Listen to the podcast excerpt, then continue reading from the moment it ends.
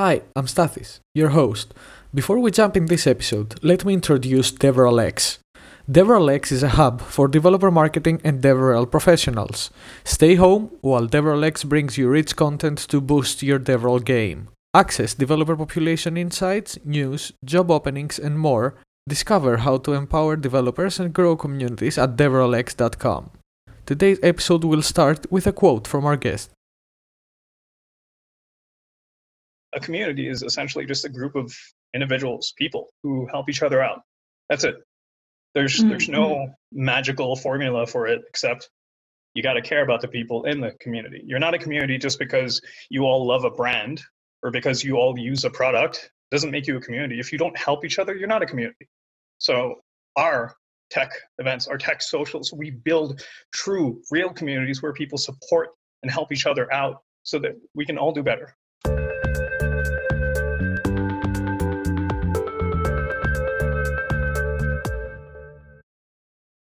Welcome to Under the Hood of Developer Marketing, a podcast from Slash Data. I'm Jo Stitchbury, one of the senior analysts in the team, and today I'm joined by Shaharis from Hackernest. We've not met before, so please could you introduce yourself to me and the listeners? Uh, hi, I'm the CEO and founder of Hackernest. We're a little nonprofit organization that builds technology communities around the world. Uh, at our heyday, peak, we were in 32 cities, 14 countries, five continents, and we've run events in 60 cities around the world. We've done big innovation hackathons with companies like partners like Facebook, uh, Airbnb, British government, Canadian government, U.S. government. The, the last stitch of Stitchbury of um, hackathons that we did was with the US Department of State. We did the Fishackathon, and that was in 35 cities in February of 2018, at which point we realized, wow, hackathons don't have a ton going for them.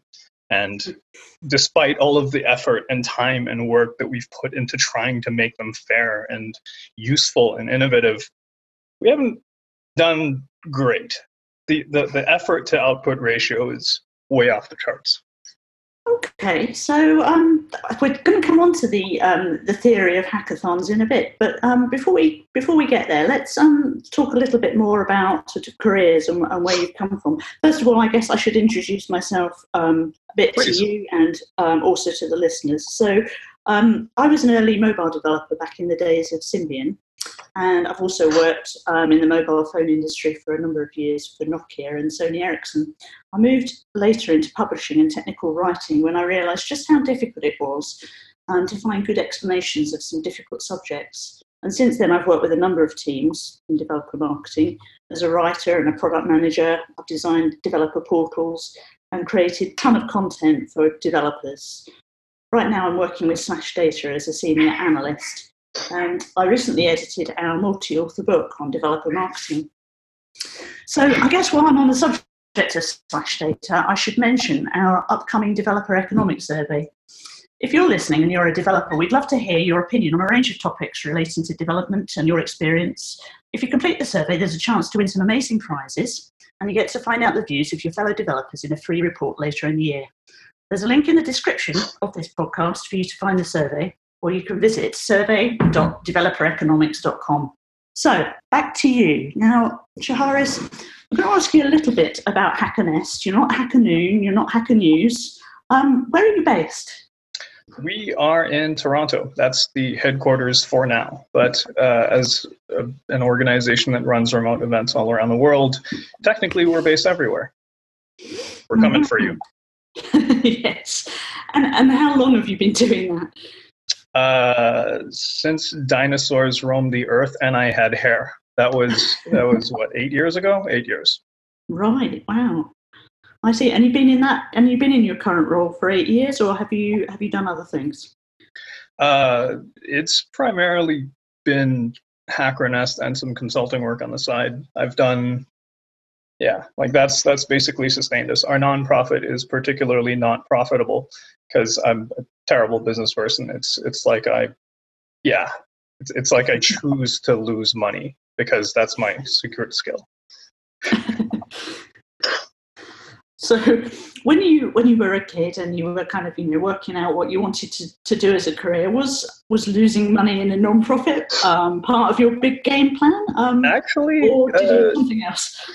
Sort of, actually. I mean, I've I always kind of wanted to save the world, mm-hmm. and I think HackerNest is a pretty good permutation of what can be done to try doing that. Um, yeah. I mean, I, I, worked in a lot of different fields. I used to work for the United Nations Development Program on HIV and AIDS. I worked at a private equity firm. Uh, we bought and sold chocolate factories in Southeast Asia. It was really random. And I remember once we, we were, this, my, my most enduring memory is we had this 16 pound block of chocolate and we were going through immigration in Singapore, uh, going back to Malaysia. And the immigration officer was like, What's this? It looks like drugs. And I'm like, No, it's chocolate. And they're like, Well, if it's chocolate, we're gonna have to we're gonna have to tax a chunk of your chocolate.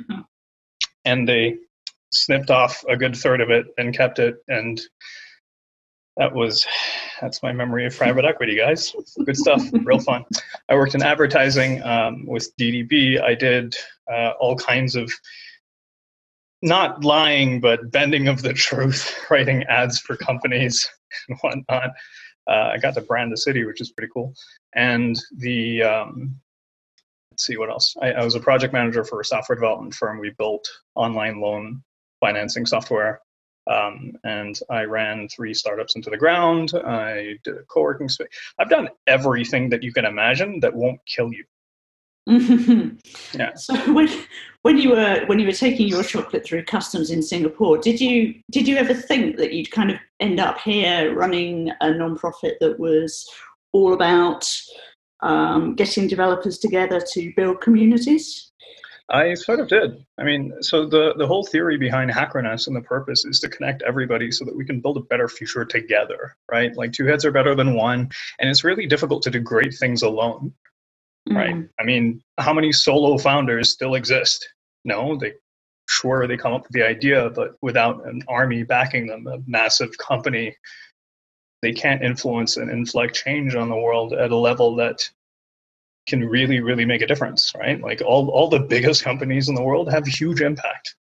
Mm, yeah, I see what you mean. I see what you're saying.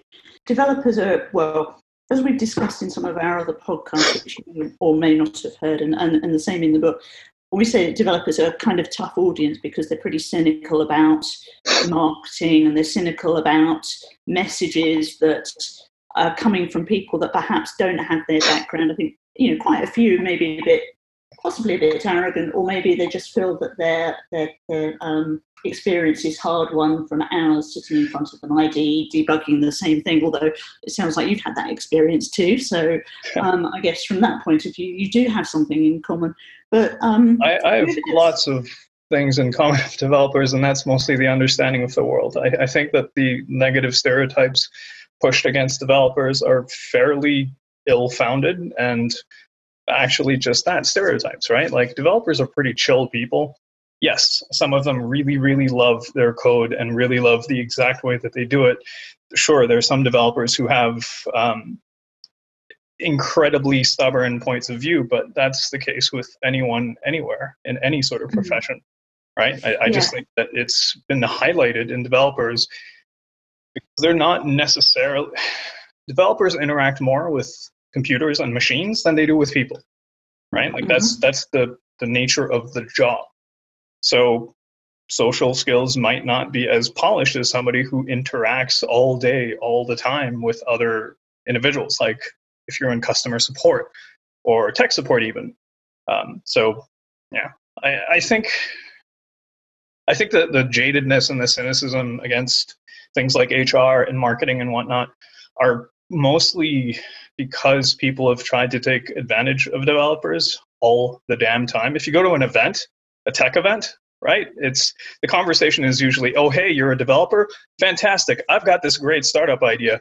If you build it for me, get me users, develop all the code, give me some content, I will give you 3% of this company. It is a deal. You should work for me." Right? Like they, they get that all the time. That sucks. Right? Mm-hmm. People people look at them, they stereotype them, and don't actually ever get to know them.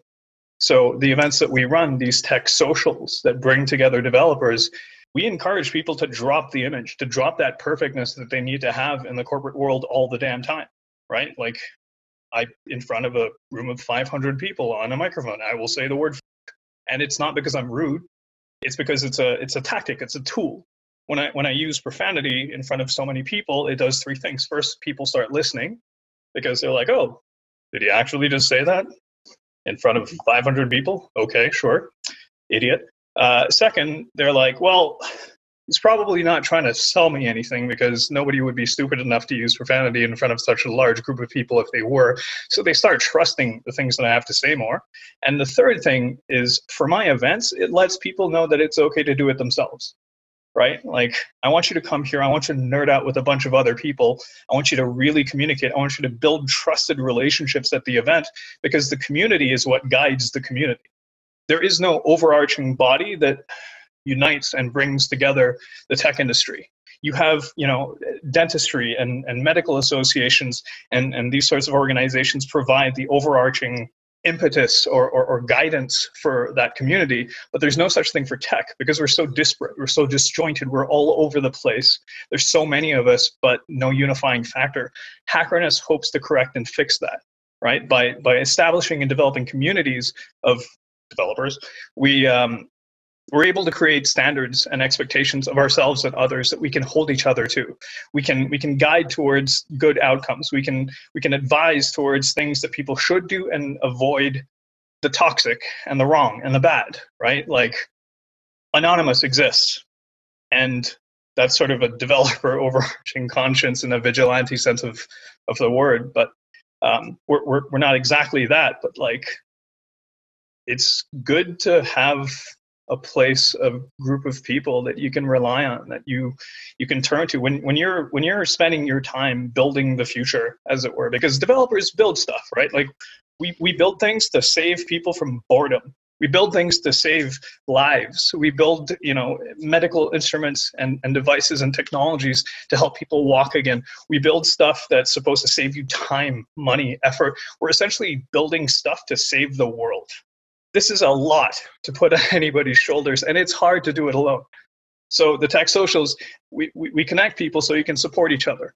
And in this way, I feel that developers can get to know each other in a more visceral level, in a truer level, in a more, I hate this word, authentic way that doesn't just expose them as, oh, you're a neckbeard who hates people and interacts with a screen and will talk nerd to me, right? Like that's Sorry, I mm. kind of went on a mm, tangent mm. there. No, no, that's really good. I mean, there's a lot to unpack there, but I, I like you, I dislike the word authentic, and and I, am just wondering. I particularly dislike the kind of um, community and community ethos that is sometimes foisted on developers by corporates that want to build a community.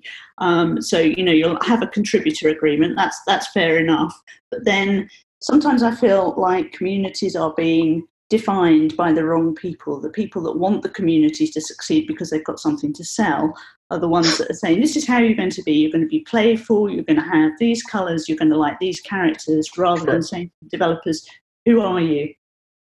I see. So, uh, what you're saying is that a lot of communities intend to foster and push an identity onto developers as to how they should be, or communities in general, right? Like, if you're a part of the world saving community, you should give up all of your worldly possessions, meditate three times a day, et cetera, et cetera. So I disagree with a lot of that. Hacker Nest, sure, we have an identity, and that identity is practicality, honesty, and directness. Um, but that's sort of just our way of being as opposed to what we're telling people to be. Uh, a community is essentially just a group of individuals, people who help each other out. That's it.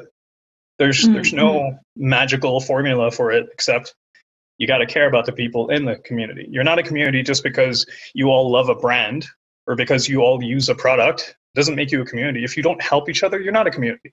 So our tech events, our tech socials, we build true, real communities where people support and help each other out so that we can all do better. Yep, that sounds great. So, so tell us about some of your communities. Um, where where are they? What are they doing? And you know, who are they?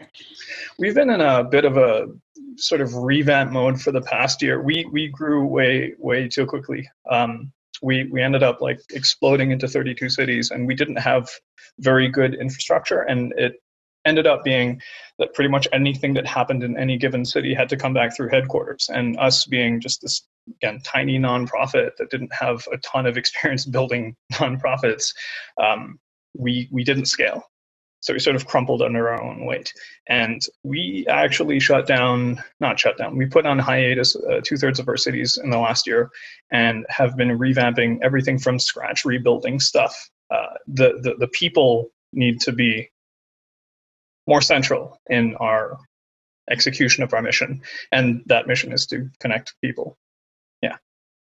Mm, mm, I see. Did that answer your question in the least? Because yeah, I'm yeah, not even sure. It, well, it didn't tell us where you where you were or who they were, but it kind of it, it led on actually to another of my questions, which was, um, you know, have you made mistakes, and you know, what what was your biggest challenge, and what did you learn from it? And it sounds to me like you've kind of answered that, but perhaps you could expand a bit on, you know, how you detected that you you hit a problem and decided that you had to go on hiatus.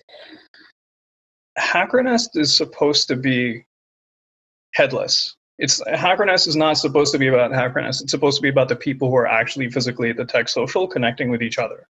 Um, mm. And what we ended up being was like a central organizing factor in all of these different cities. But that doesn't make sense. You should be organizing, you should be running your city. You know it better than I do. Why am I helping you pick a venue? That doesn't make sense. Why, why am I telling you how the flavor or identity of your community should be? That's that's not what we do. So instead, we, we, we have this very simple structure and formula of here's what you can do to run an event that brings people together where everyone can communicate freely. Even if you're super introverted, it's so easy to communicate at our events. We are, they're incredibly loud, not because we play music, because honestly, music does not help conversation. Um, mm-hmm. but because everyone's interacting with everyone, how do we do that, right? Like that's that's the sort of um, that's a that it's it's something that took eight years to craft uh, this mm. you know th- these tactics that we have and and it's everything from even just handwriting name tags we, we had 500 600 people coming out to our events and we would still handwrite every single name tag most other you know institutions event runners producers they'd just be like well that's dumb what you should do is really you need to print out all these name tags you need to put them on a table and then people come and they take their name tag put it on themselves and they walk in no lines Mm. That, that doesn't make sense. What, why, why wouldn't you want to see lines? That photograph's really great. It's fantastic marketing for the event. Uh, but also, we handwrite each name tag. We um, smile. We write your name. We, we give that to you, and you say thank you. You have a positive social interaction with us before you even enter my event. And that for an introvert that for a developer can make a whole world of difference. So there's there's hundreds of little tweets of little things like that that we do to make sure that the environment that we've created is one that's conducive to real true connections. I hate I, I hate saying the word connections. I hate saying the word authentic. I hate saying the word synergy so much and i'm just i'm so angst ridden yes, yes. Well, my favourites are leverage and utilise actually, but synergy oh, wow. yeah. up there. Yeah. so coming back to your, um, you know, those little tweaks, I think that's that's a really interesting point, and I'm kind of minded of the, um, the British cycling team for. I think it was the recent Olympics. I'm not sure which one it was actually. Maybe it was London 2012, um, mm-hmm. where they decided that they would um, look at all the tiny little things that they could do to help their athletes from improving their sleep by getting them the kind of pillows they liked to looking into the fabrics of you know the clothes that they were wearing and finding the most comfortable it's things that you wouldn't necessarily think of but just that that tiny adjustment the kaizen i guess that you'd have in in japan where you're constantly refining your process mm-hmm. um, seems to seems to really contribute to um, you know the the sum being greater than the, the parts um, I want to go back to your point about lines actually, because I was at an event in London this this week, and it was raining because it's London and it's June, and um, most of the event was outside, and so all the lines and the mm-hmm. line for registration, it was misery. We were stood in the rain, the line was very long just to get our name tag, and they were printing them, but I don't know, for some reason they were printing them really slowly. So in that case, the marketing wasn't great because people were taking pictures of the lines and bedraggled um, conference delegates standing there mm-hmm. looking really pissed off and tweeting that this is no good, the organisation's poor, why can't you organise your registration better? So you can do that in a sunny country, and I guess you're in Canada, aren't you? So maybe um, our events aren't outdoors. Our tech yeah. socials are inside. No well, one standing in the rain. Yeah. Yeah, don't put developers outside. Developers don't do outside. I think that's probably what we can take from. Uh, it's not necessarily true. I mean, we, we, we had a, a, barbecue outdoors once, and we ended up having like seventy five people show up. This was one of the very first events that we did, and it was great. It was fantastic. A lot of hot dogs, but um, I feel like when I say lines are good to photograph and whatnot, I mean that the process. It is worth standing in line to create that interaction of positivity of smile here's your name tag enjoy have mm-hmm. fun inside. Is this your first time? That like that sort of communication and whatnot it it chills people out. It's relaxed. I think i think it's worth waiting in line for 30 seconds in order to have that. So i think yeah, yeah it's not necessarily yeah, no. a bad thing no, I, I agree. I think that uh, does make a lot of sense. And on that whole, you know, introvert extrovert thing, mm-hmm. do you think um, you, have been in you've been in the business a while? Do you think that the, the nature of developers has changed? I mean, uh, we've talked already about stereotypes. Do you do you see more people kind of um, becoming more extroverted? You know, the, the, the population of developers shifts and more people are encouraged into it? Or do you think perhaps now people are more introverted because um, of all those great books about introverts? People are actually kind of happier to fess up to the fact that you know they're introverts and um, they're proud of it.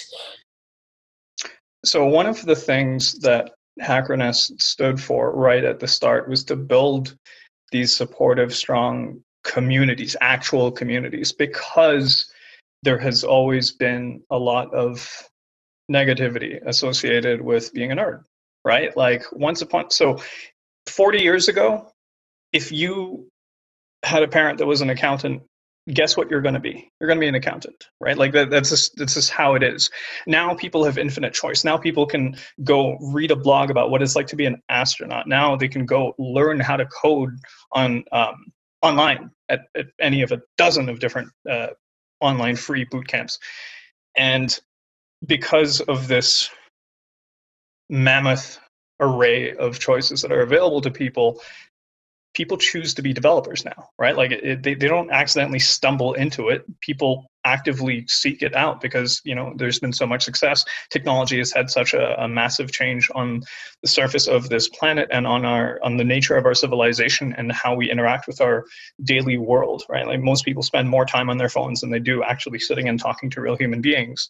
Uh, th- this, this sort of shift and change I think has allowed more people to come into the fold. I don't think it's changed the critical core developer element of or, or technologist element of being more comfortable interacting with machines than, than people i think that it's brought more people into the fold so mm-hmm. there's some people who say that the world is getting worse they're like hey every every news article i read every every uh, you know news flash video is is about something horrible somebody hurting somebody else some horrible meltdown somewhere somebody oppressing someone else like or, or, or even police brutality, right? Like, I don't think that these things have magically started happening now. I think that we've had so much more coverage because everyone's got a little device that can record everything around them. I think things are coming out to the forefront more. I think the world is getting better. I think I think people are, are learning how to be better. I just think there's a lot more exposure on the people who are already doing the bad things, getting more publicity. And I actually, I yes, there's more reports of bad things happening, but I think people are learning from that. I think we're learning to denigrate that and say, hey, look, you really should not beat an unarmed person senseless for no apparent reason. And mm. you should be shamed for doing that. So I, I think that um, change isn't really necessarily change. I think it just might be revelation. That's, that yeah, that's a really interesting point. Yes, and I think um, certainly from the news cycles, people are starting to realise that um, giving people the oxygen of publicity when they've done bad things yeah. is not necessarily a good thing. So obviously, you talk about bad the bad event, but you don't name the the terrorist that um, shot the people in New Zealand in a mosque. You know, you yeah. don't you don't name them, and you don't talk and, about and the, thing is you're never going to say, oh, hey, yeah, this police officer who let off this teenager with a warning because it wasn't that big of a crime and, you know, help change that teenager's life by giving them a little bit of clemency in a world where everything is against them. Where's that story? You're not going to read mm-hmm. that. You're going to you're going to read the one about the kid who got shot. Like that's this is what news covers. So Yeah. Yeah, that's very not that I'm cynical or bitter or anything. let's let's come back to um, your blog post, um, Sure. which something that I I um, read quite recently. So it's about um, well, it's called "Reasons Not to Run Hackathons," and people listening, it's at hn.fo slash hackathons. We'll put a link in the um, in the podcast description. So could you, for people that haven't read it yet and um, are going to listen um, before they rush off to read it, could you give us a summary first, please? So, for the vast majority of people who read this, I've run more hackathons than you and run them with larger companies. And I have this experience. And I've spent more time trying to make hackathons really effective and successful and good. And I want to share my experience with people so that they understand that there's a better way of doing things, that there can be better ways of doing things. If you still want to run a hackathon after reading my article, fantastic, right? At least you'll now know the pitfalls that I've said, hey, you should watch out for these several things because this is what happens at the vast majority of hackathons. I want people to have better experiences. So I don't denigrate hackathons in general, just Mhm. a very particular slice of hackathons. There are all kinds of wonderful, useful, absolutely beneficial hackathons. Internal company hackathons. I mean, Facebook, I, I think they still do this, but they, they, they run a hackathon every single week. And, you know, things like the like button emerged out of a hackathon, and that's great because the people who are working on that hackathon have something to do with the product. When you have a public innovation hackathon, when you do, when you're, say, a company like, let's arbitrarily pick something. Uh, actually, I kind of don't want to name corporate names here. So if you're a company and you're like, oh, wow, we're, we work in construction, we, we should have a hackathon because, you know, everyone loves technology. Well, and, and, and we can get fresh new ideas from, from a bunch of nerds. We just need to throw pizza and beer at them and they'll be happy. And then they'll, they'll come up with like a time travel cement mixer app and it's great. Um, that is the hackathon that I'm rallying against, where you try and get a bunch of random people who don't have a ton of experience working in any particular theme or subject that, that you're running the hackathon for and, and saying to them, hey, solve our problems. And you've got 24 hours and you should you know do all of your code in these 24 hours. And you shouldn't sleep. You should you should be sleep deprived. And when you demo you, you shouldn't show off the code that you've built but instead the interface and the pretty design that you developed and and talk to us about the business logic and how you're going to monetize on that. Because you know that that's really part of hacking. When when when, you pull all of these different factors together you get really weak quality output. Because hackathon isn't enough time to, to really innovate. This is not how real innovation happens. It is hyped up by the media. Press love the story of this this group of random kids who formed at a hackathon and accidentally built an amazing time travel app, right? Like people love that story because it's it, it's cool, but it's not real. It's artificial. And so the, the article really helps to expose a lot of the flaws of hackathons that producers never think about because the metric for success is I can get as many people as I can sitting in all of these chairs. I take photos of them, and then I have a successful event. It doesn't matter what the outcomes are. It doesn't matter if something actually gets developed that saves the world, because I'm not going to follow up. I don't own that company. I have no stake in it. What's the point? So um, when you're looking to have other people innovate for you as a company, you're setting yourself up for massive failure. Um, from from the fact that the vast majority of hackathons teams are not going to survive the weekend. They come together, they ad hoc form because it just happens that Sue, Bob, and Marley are, are available for this particular weekend to spend their whole weekend working on some, you know, harebrained idea that we came up with in an hour because well, we, we have to do it quickly and and and and the solution that we're working on is the simplest, easiest, smallest problem that we can fix elegantly because we're not really trying to solve problems.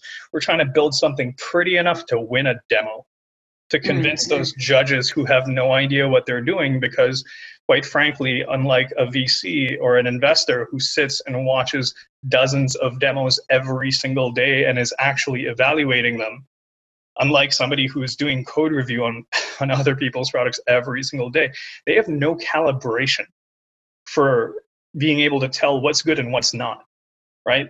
In any given hackathon let's say you've got 15 demos right? Like uh, we'll call it a tiny hackathon of 15 mm-hmm. demos and really hackathons go up to like 100 plus demos depending on the number of teams that you have and the size and the marketing you've pumped into it. Um, usually it's it's done one after the other. The demos will be demo pitch judge q&a demo pitch judge q&a demo pitch judge q&a these all start rolling together. And this is the first exposure judges who often are not professional judges have to these products and it's an enormous amount of stuff to absorb. And so what happens after about four or five demos running one after the other is that everything starts rolling together and judges start forgetting this is just human nature and psychology and people's brain capacity for absorbing new information in a very short amount of time so the judging itself is fundamentally flawed because judges don't know what they're judging. They don't know what's good and what's not. All they can do is look at the shiniest, prettiest thing and say, oh, well, chances are because it looks so great and the team is so polished and their, their presenter is so charismatic, they're probably a, they're, yeah, their code is probably good. Let's, let's assume it works and give them X points, right? But the first five to 10 teams that you judge, you have no basis for comparison, right? Like the score that you give that first team is based on nothing at all because you don't know how they are relative to any of the other teams. So judging itself is fundamentally flawed. It's conducted by people who don't judge stuff, generally speaking, who don't understand all the permutations and nature of the complexity of what people are building. It's done by people who don't have you know a, a, huge incentive to, to stick with a project it's a fun thing to do for a weekend it's great to learn code it's it's a great way to bond with your pals but are you really going to quit your job? Are you going to quit school? Are you going to spend the next six years developing this product managing a team raising finances and whatnot to to build the next facebook? Really? Is that what you're going to do with your hackathon project? Probably not I ramble a lot, so you're going to have to actually tell me to stop talking if you want me to stop okay. talking. okay, I'll butt in. No, I think everything you're saying is making so much sense. You know, it seems to me that you've got um, you've got a flawed model of the attendees, you've got a flawed model of the judges. Mm-hmm. Um, there, there's, it seems to be very little right with it. And something else I'd like to raise, although I think you, you did cover it slightly when you said, you know, it's Sue, Bob, and Marley that happen to be available do you feel that there's a diversity issue as well with uh, with hackathons? Because my sense, and I'm you know I'm a working mother,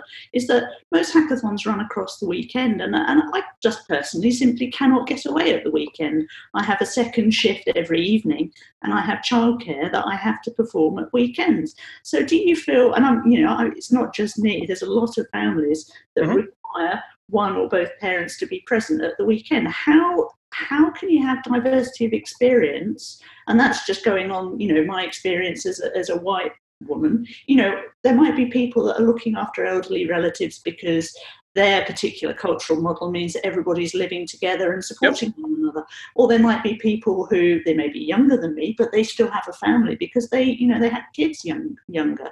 Um, maybe they've got five or six of them, or whatever. You know, do you feel that there's a diversity issue with hackathons as well? I don't. I, I really don't. I think the diversity of experience, um, sure, I, I don't think there's a, so let, let, me, let me clarify what I'm saying. So diversity in terms of representation from different minority groups, not really. Like my hackathons are united colors of Benetton ads, right? Mm-hmm. And and the ages of the people that participate are anywhere from like seven at a hackathon, and they were one of the winners. It was great.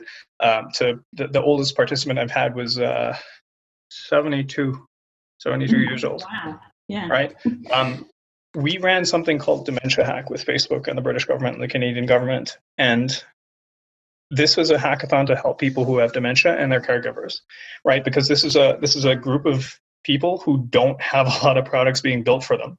Are you really, as a product marketer, as a product developer, going to physically go to a nursing home, sit with somebody who has dementia, and say to them, "Hey, um, Mary, you're terrified of me because you have no idea who I am. But can you please tell me a you know a, a, laundry list of all the problems that you have in your daily life so I can figure out if I can monetize on one of them, please? no one's going to do that. It's awkward as hell. It's painful interacting with people with dementia because because you don't know how to deal with it and they don't know how to deal with it and like you're trying to get something from the it's it's a very weird experience and it sucks and there's not a lot of understanding around how to interact with folks who have dementia and and and, and people will get hurt if you forget them right like it sucks when when somebody doesn't recognize you there's so much awkwardness built into it and we ran a hackathon just for this and we ran three of them and it was a great success. It was, it was really successful. We offered daycare. well, this is it. This is what you need, yeah. We offered daycare because chances are, if you really, really care about this issue, you are connected to somebody who has dementia. You, you are, you have an elderly parent. You have an uncle. You have a, a friend who's uh, currently suffering from all these maladies that can be addressed fairly easily by technology but there's not a lot of stuff being built for people with dementia because no one does the market and product research on them because it's awkward and like disposable income is attached to teens teens and yuppies teens tweens and yuppies right like mm-hmm. you're building products for for people with disposable income not for people who are on fixed incomes and stuff like that um, mm-hmm. so we had we we tried to do the most logical and practical things to make sure that the products that were developed ended up being really successful. We gave away about $80,000 worth of prizes so that we could encourage real, true companies to form after Dementia Hack, right? It, think is, was maybe the second one that we did. Our ability to bring and pull people together around this theme, this cause, this focus was not marred by a lack of capacity to participate, except in terms of people who were caregivers and couldn't get respite. Now, if you could find somebody to cover for you to take care of your ailing grandmother while you came to participate in this hackathon, and we and, and this was a fantastic hackathon, hackathon for diversity. We had 42% female representation at this hackathon. It was amazing when you when you consider that a lot of other hackathons have barely four percent of their population of participants being female. Yeah. Right? Like that's yeah. that, that that was a huge, crazy, stunning realization factor. We had nurses. We had six PhD. No, was it six? It was either six or 13 PhDs. It's one of those numbers. We had a ton of PhDs participating. We had doctors, we had clinicians, we had nurses, we had people who had dementia. We had so many people participating in Dementia Hack, helping to build and develop products to help folks. It was it was really quite intense. So, in a word, no, there's no problem of diversity unless you don't do it right.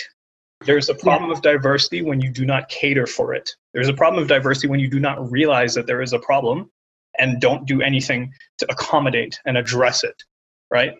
So I, I sat on uh, the a couple years back uh, deputy mayor's innovation and technology council, and I was one of, man, I should probably keep names out of. I was I was one of 46 people sitting in a room that was advising the city on what to do about technology and how to improve the stead of the city in tech and innovation. And there were four women there. And I, I, I, was not one of these women. And I felt so disingenuous when I was the one who brought up that, yeah, putting all of this cash behind extracurricular programs in university for to, to encourage more women participating in STEM, yeah, it's a great idea, but it's too late right? You need to get people when they're really young. You need to go, if you, there were a bunch of studies, probably more than a decade ago at this point, that were showing that the vast, vast majority, something like 90 ish percent of the dropout of STEM related electives of girls happened between the ages of 13 and 15. That's, that's middle and high school because that's when social pressure starts building up and it starts scaring people away and saying, oh, you know what? You shouldn't wear those glasses. You don't look cool. Or um, you should. You, no one's going to like a girl who's sitting and interacting with computers. This is the shit that gets splattered on on on, on girls right like this is that was a really ugly analogy. I'm sorry for making that. Uh, but this is the kind of crap that girls deal with. You ask me, hey, who makes better coders, guys or girls? I will, of course, say guys. Why? Because from, from this tall, guys have been told, oh, yeah, if you're smart, if you're strong, if you, if you do well, you will be respected. Be strong. What are girls told? Look good, um, keep quiet. Yeah. Right? Stupid stuff like that. Or are they told, oh, yeah, g- guys like girls who are pretty and and not smarter than them like that is the crap that our society fosters on little girls and you expect that sort of treatment to result in encouragement in uh, strength in force of will in, in a betterment in a skill no of course not they've been pushed down their entire lives their entire worlds right guys have been given every advantage and girls have just been stomped on and that's not cool. So if you want to change, you want to fix the diversity issue in tech, you have to go to middle school. You have to tell girls that it's okay to do this, that it's not uncool. So, as a as a woman in development, um, it's something yep. that's a particular interest to me. And I recently um, wrote a short piece in our Developer State of the Nation report, um, from uh, one of the waves of our surveys, looking yep. at the um, comparing the difference in uh, proportions of men and women, and I think it was about 91% uh, men, uh, male developers, to 9% women. Yep. Um, but then that um, becomes even worse when you look at seniority. So when you look at the C level, um, between the ages of 25 and 34. There are three times as many men as there are women um, in those in those roles. In terms of you know, once once you take out the fact that there's a, a mismatch in the number of people answering the survey in the first place. So it's it's appalling that women even if they are actually entering the field, which, as you say, there's quite a lot of reason why they're not, um, they're never even allowed to progress beyond a certain point in their career before either they're dropping out or they're discouraged or they're not promoted. And you know, at the moment, I'm not absolutely sure which one of those it is. But certainly, as a as a senior woman developer myself, I would say that you know, and this is coming back to the whole point about um, you know childcare and and families and the second shift is that yep. it makes it very difficult to be part of the team, to be one of the guys when you're the one that's leaving at four thirty to do school pickup, and you're not available at weekends to do the team building where you will go ice skating. It's very difficult when you can't go to the conference and meet and greet and network because you're the one that's got to manage the school holidays or whatever. And so, you know, your mention of daycare, I know it was daycare for, you know, respite care for, for dementia, but why don't more conferences and hackathons offer care facilities or at least give you vouchers back that you can spend on childcare of your own choosing so that women and, well, men as well, but let's face it, it is mostly women, are able to attend these events and do what they need to do to get themselves up the career ladder without being held by, back by their other responsibilities? A few things. So I can't really, really speak for other people because I'm not dumb and I don't really understand what drives most of their decision making in events. But it's expensive. It's not cheap, right? Uh, events tend to have a fairly low margin of income, and being a nonprofit that doesn't make many money off of the events, period, right? Like it is it is it is a painful cost. That is one. Uh, second is that the marketing and the people that are coming out are the people that they're actually marketing to. So i'm not trying to if, if i'm if i'm a if i'm running a tech event and a hackathon i'm not looking for the 57 year old parent who has to t- still take care of their teenage children or, or, or whatever because the people I'm trying to market to are between the ages of 19 and 37, male, white, have good engineering backgrounds and disposable income. Right? Like that's the that's the person mm-hmm. that's going to make my sponsor who's trying to hire these people want to give me more money. Right? Mm-hmm. In, in in companies, technically, and I, I think this is North America. I'm not sure if it's Canada or, or the U.S. You can't actually ask if someone has kids as, as part of a factor in, in, in a job interview. Do you have children? Because, or, or are you planning on having children? Because I don't, I don't want to give maternity leave. I don't want to, I don't want you gone for nine months mm-hmm. in the mm-hmm. middle of my product development cycle. They can't say that, but that's what they're thinking, right? And it's it's a sad fact. It's a sad reality. We can change that we just can't change it at, at this level. You can't you can't go to a company and tell them who to hire. You can't tell them stop doing a meritocracy, stop picking the best person for the job just because the best person for the job happens to be a guy right now because he's received encouragement his whole life and support from family, friends, society, right? Saying no, you have to hire a woman or you have to hire a black person or an Asian person or whatever the hell it is, that's not going to make the company better. It's just going to hurt the economy trying to fix it at that level won't work. You have to go young, you have to go early, you have to address and accommodate for these things and build it in as part of culture. You need to change the dialogue that you have with your little girls. Stop calling them pretty, stop calling them cute and beautiful. Say they're strong, say they're smart, say they're talented, say they're brave.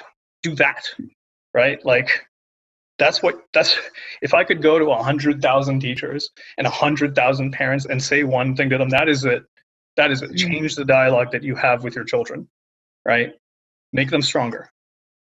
Yeah, that's fantastic advice. So, having changed the world in that way, um, let's come back very specifically to hackathons and yes. your reasons not to run hackathons.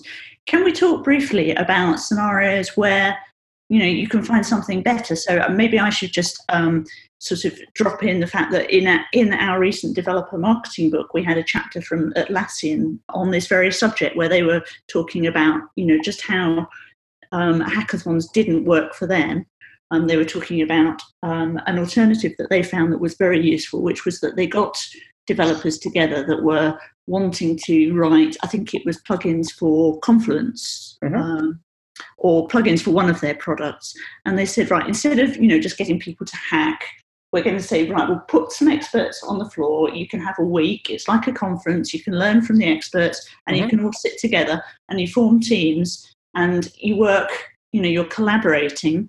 But at the end of the day, we want something that we can put in the store that you sell as, you know, your company so that, you know, we get something out of it. We get something new in the store that has been, you know, created together, um, but you also get something from it. So it's kind of a hackathon, but at the same time, it's giving more time and it's well directed. Is that, is that kind of where, you, where you're coming from, or, or what would be your advice for alternatives? That's one step towards actual practicality. So we're actually in the process of creating something called the Practical Radical Innovation Methodology, or PRIME. I'm so proud of that mm-hmm. acronym, you don't even understand. Yeah.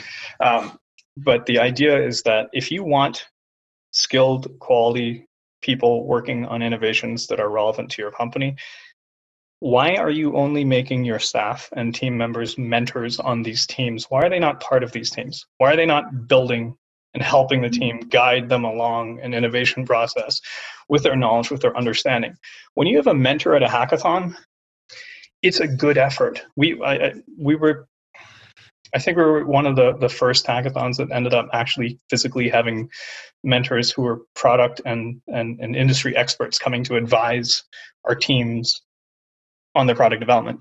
Um, yet there, there's not a lot of exposure. How are you supposed to download 10 years of experience and expertise and knowledge and understanding into somebody who's interested in building the simplest, easiest fix in the shortest amount of time? That doesn't work. And if you have 100 teams, you can't really spend an hour with each of them explaining to any sort of um, useful end how to make their products good. And, and also, it's inefficient because you're not actually taking advantage of all of the innovation in the room. You're, you're, you're creating little pockets, silos of innovation that are competing against each other that are trying to hide ideas from each other and not share them because what if you steal my idea and you win? I will feel bad about that. So I'm going to keep quiet. If you have 300 smart people in a room, why are you only allowing five of them or six of them at a time to share ideas and work together and get smart? I think the fundamental concept of hackathons is insanely flawed. And so the practical radical innovation methodology says you should have a handful of people working on something. They should all be experts. They should all be handpicked. You shouldn't have randoms. They should be people from your company, from your organization and institution working on this because they are at the trench level. They understand all of the things that are wrong. In any sort of mental health elder care or dementia related hackathon, you will end up with somebody building a product that is a tracking device. Oh, Grandpa wanders and he gets lost. So what do we do? We're going to put an Apple Watch on this guy, and we're going to track him. And they leave the house. Alarm goes off. Family members get called. We GPS that person, and we hunt them down. We bring them back. Grandpa's safe. Yes. O- okay. Good thought. Everyone else in the world has had that as well. Why doesn't it work? Because when Grandpa has this device on his wrist, and he thinks he's in the 1960s, and he doesn't know what this thing is, and he's terrified. He takes a knife, he cuts off the device, he leaves. Right? Like it's it's there was a hackathon, I think it was Hack for Cuba or something, where people were building applications for people in Cuba, and they were building like iOS applications. Hmm. and at that time, Cubans don't have iPhones; they had feature phones. They they they, don't have smartphones. They didn't have that. But there's this hackathon in the United States that's focusing on building apps just for them. So there's not a lot of thought put into things. Like these realizations should be blunt and blatant and obvious. But when you're so narrow minded and focused on pleasing your sponsor, on, on innovation, on tooting your own freaking horn, and you don't consider the real experience of people around that you're supposed to be helping, that you're supposed to be impacting, that's where you fail. So it only makes sense to have people who are continually thinking about the people that they're meant to be supporting participating in this hackathon. You shouldn't have a high school student who's 13 or 15 or 16 or whatever the hell. Uh, how old are kids these days? Eh. You shouldn't have somebody who has no relationship and no understanding of the end um, user participating unless they are backed and fought and, and, and, and supported by people who do if you just have a team of kids trying to build something for someone they've never interacted with, how useful is that? Put a person on the team with that experience. Yeah, yeah, absolutely. Yeah. Well, there are so many good points that you've made. I could talk with you all day about this, but we're running out of time. So um, I think we'll we'll um, we'll finish there, and I'll um, just thank you very much, Horace. It's been it's been a, a pleasure to talk to you. And thank you to the listener. Thank you for listening to Under the Hood of Developer Marketing, a podcast devoted to developer marketing and relations and also saving the world, I think. If you want to listen to other episodes, you can subscribe at developermarketingpodcast.com or follow us on Twitter at SlashDataHQ for regular updates. And um, don't forget to check out the Developer Economic Survey to win some amazing prizes. A reminder that you can find a link in the description for this podcast for you to find the survey, or you can visit survey.developereconomics.com. And Shaharris, I look forward very much to hearing more about the practical radical innovation methodology, Prime. It's it's amazing, and I do hope our listeners will check out your website, which is, I believe, hackernest.com. Yes, it is. Thank you very much for having me. It was a pleasure chatting with you. Thanks for putting up with my profanity and long, rambly stories?